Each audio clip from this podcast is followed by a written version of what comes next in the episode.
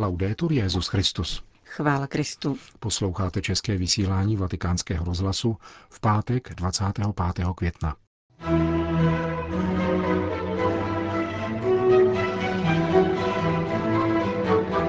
Manželství je krásné, protože je obrazem a podobou Boha, kázal papež František při dnešním ši svaté v kapli domu svaté Marty. Víře, lásce a konání dobra se učíme v rodině, řekl svatý otec během dnešního setkání s pracovníky italské policie.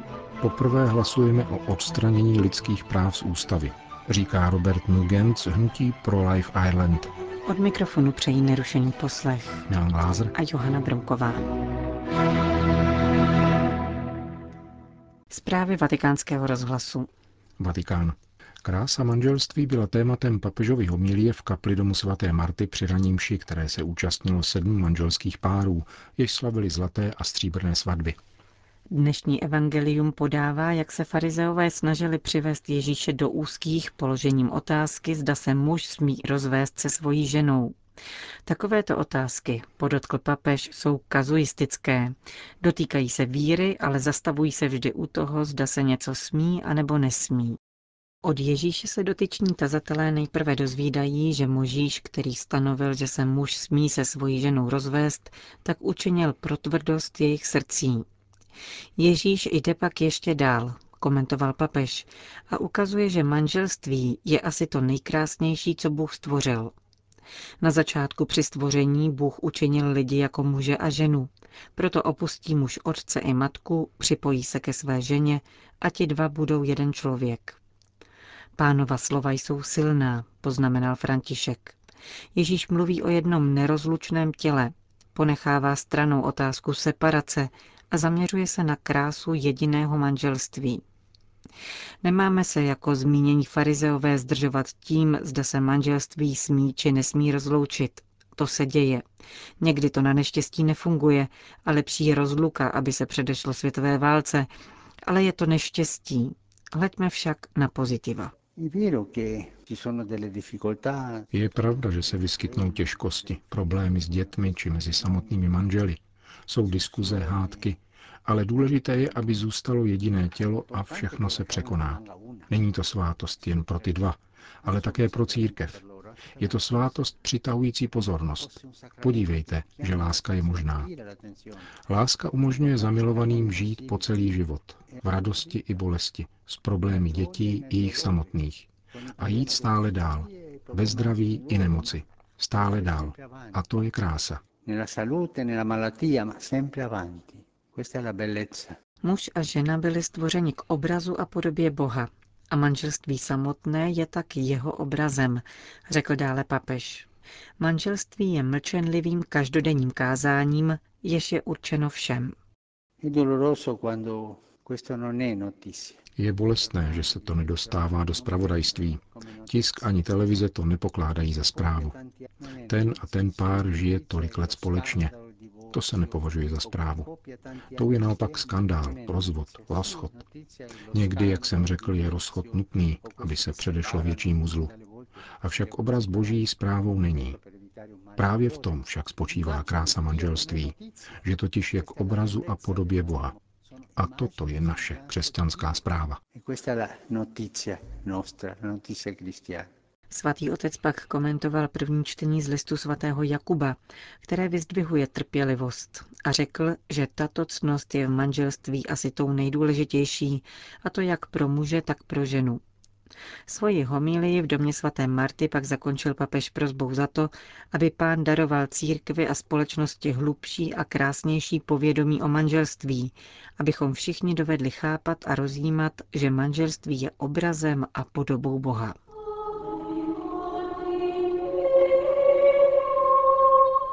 Na dnešní mši v kapli domu svaté Marty byl vystaven relikviář se slzami Matky Boží ze Syrakúzy. Pocházejí z církevně uznaného mariánského zjevení v tomto sicilském městě z roku 1953, kdy se objevili na domácí mariánské sošce manželů Janusových.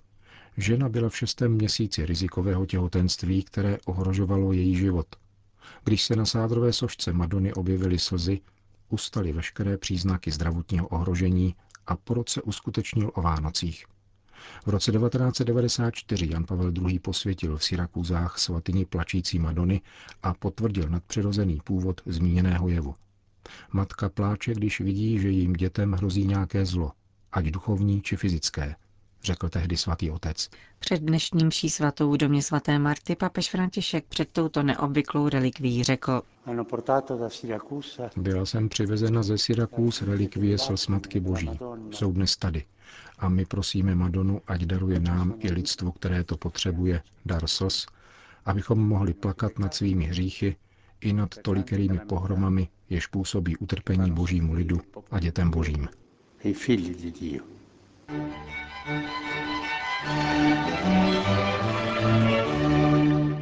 Vatikán. Ježíš nás nikdy neopouští, doprovází každého člověka a zvláštním způsobem rodiny, které posvěcuje svou milostí, řekl svatý otec během setkání s pracovníky italské policie. Papež František se inspiroval tím, že do Vatikánu přijali se svými rodinami a věnoval proto celou svou promluvu právě otázce rodiny. Rodina je prvním společenstvím, v němž se učíme milovat. Stejně tak je privilegovaným prostředím, v němž se předává a přijímá víra, kde se učíme konat dobro. A tyto věci, víra, láska a konání dobra, se lze učit jedině v dialektu rodiny. V jiném jazyce nejsou srozumitelné. Je k ním zapotřebí tohoto rodinného nářečí. Dobré zdraví rodiny je rozhodující pro budoucnost světa a církve.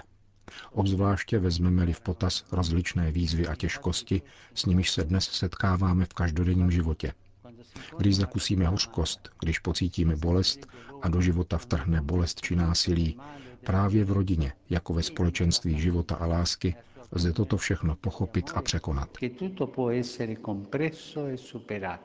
František nicméně poznamenal, že také rodinný život bývá poznamenán utrpením. Ukazují to příběhy biblických rodin. Bůh jim však zůstává vždy na blízku. Zpřítomňuje se ve své lásky plnosti, která se projevuje v něžném pohlazení či obětí maminky, tatínka nebo dítěte. Papež připomněl, že také písmo nám ukazuje Boha jako otce a matku, sklánějícího se ke svému dítěti a pečujícího o ně. Církev nás jako starostlivá matka učí pevně se trvávat v Bohu. V Bohu, který nás miluje a podpírá.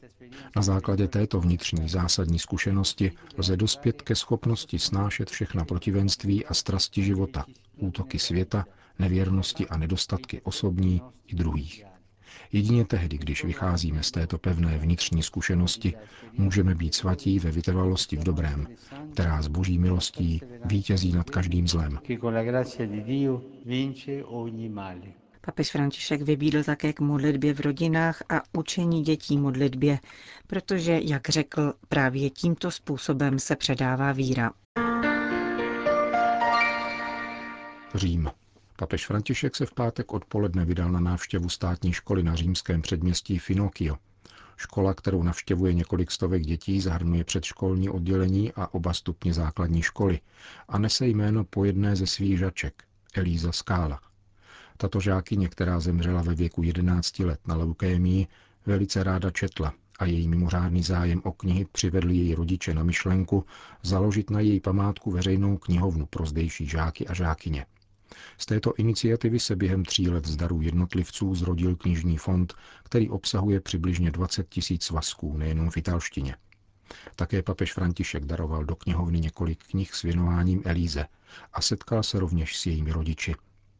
Papeže, kterého na tomto nenadálem pátečním výjezdu jako obvykle doprovázel arcibiskup Fizikéla, přivítalo v hlavním sídle školy několik stovek překvapených dětí, které se ve škole věnovaly odpolední činnosti a ředitelka Claudia Gentili. Neformální návštěva trvala přibližně hodinu. Irsko. Irové v lidovém hlasování rozhodují o zrušení ústavního dodatku zaručujícího ochranu nenarozeného dítěte. Mediální průmysl se jednoznačně postavil na stranu propagátorů liberalizace potratu. V udržení hegemonie pomohlo rozhodnutí dvou internetových gigantů, Google a Facebooku, které zablokovaly veškeré reklamy předcházející referendu. Poukazuje na to otec Mark Wellen, představený kongregace spiritánů. Jak řekl, biskupové tentokrát přenechali prostor lajikům. Každý z nich napsal v této věci pastýřský list, ale vystupovali pouze na církevní půdě, nikoli veřejně. Mediálních debat se účastnili aktivisté pro life, včetně mnoha lékařů. Nebylo to snadné, protože mediální průmysl nebyl nestranný, hovoří otec Wellen. Všeobecně máme dojem, že se média postavila na jednu stranu debaty, tedy za zrušení ústavního dodatku. Ti, kdo trvají na zachování ochrany života v ústavě, se ocitli v těžké pozici. Obránci života se proto snažili dostat k občanům prostřednictvím sociálních sítí. Zareagoval na to Facebook a Google. Přesto v televizních debatách pro live aktivisté vítězili. Přívrženci potratů měli v některých případech problémy s vysvětlením svých důvodů. Blokáda ze strany Google nicméně vzbudila jisté obavy. Vidíme, že došlo ke vměšování do irské kampaně. A lidé se ptají, proč. Říká otec Wellan. Kampaň ProLife zdůrazňovala, že ochrana života není náboženskou záležitostí. Irští katolíci však samozřejmě život nenarozených dětí obhajují a celou kampaň i její poslední chvíle prožívají v odevzdanosti do boží vůle. Mluví Robert Nugent z hnutí Pro-Life Ireland. Je to historický den. Poprvé jsme byli vyzváni k hlasování o odstranění lidských práv z ústavy. Není to záležitost výlučně katolická ani náboženská. Je to otázka lidských práv. Člověk by měl mít garantována určitá práva už v mateřském lůně. Samozřejmě my jako katolíci jsme proti zbavení nenarozeného dítěte veškerých práv. Na dnešek připadají narozeniny svatého otce Pia. Proto jsme se modlili novénu na jeho přímluvu. A včera jsme slavili také památku Pany Marie Pomocnice křesťanů. Jako katolíci se modlíme za dobrý průběh referenda. Organizovali jsme celonoční adorace v kaplích. Na modlitbách a během kampaně jsme se potkali s mnoha lidmi, kteří potraty nechtějí a doufáme, že zdravý rozum dnes zvítězí a nenarozeným dětem zůstanou práva garantovaná ústavou. Prosím vás, modlete se za Irsko. Řekl vatikánskému rozhlasu Robert Nugent z hnutí Pro Life Ireland.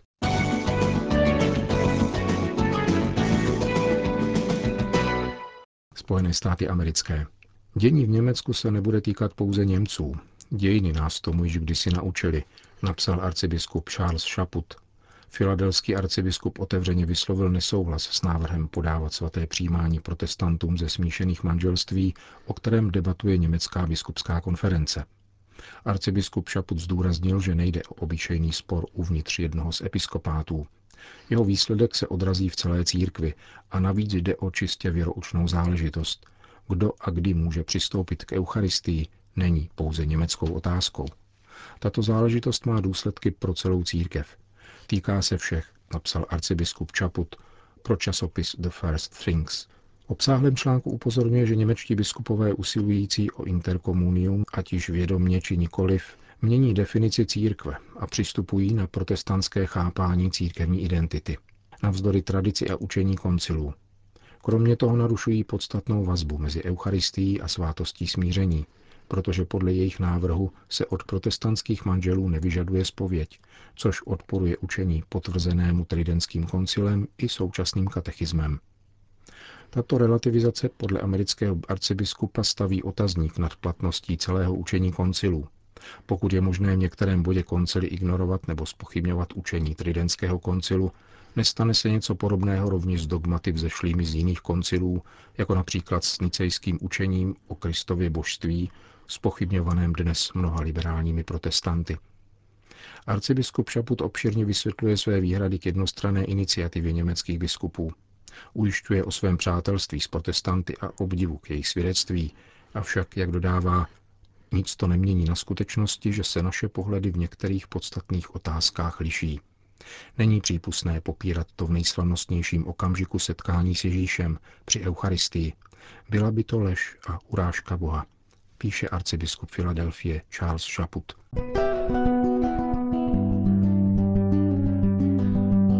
Končíme české vysílání vatikánského rozhlasu. Chvála Kristu. Laudetur Jezus Christus. thank you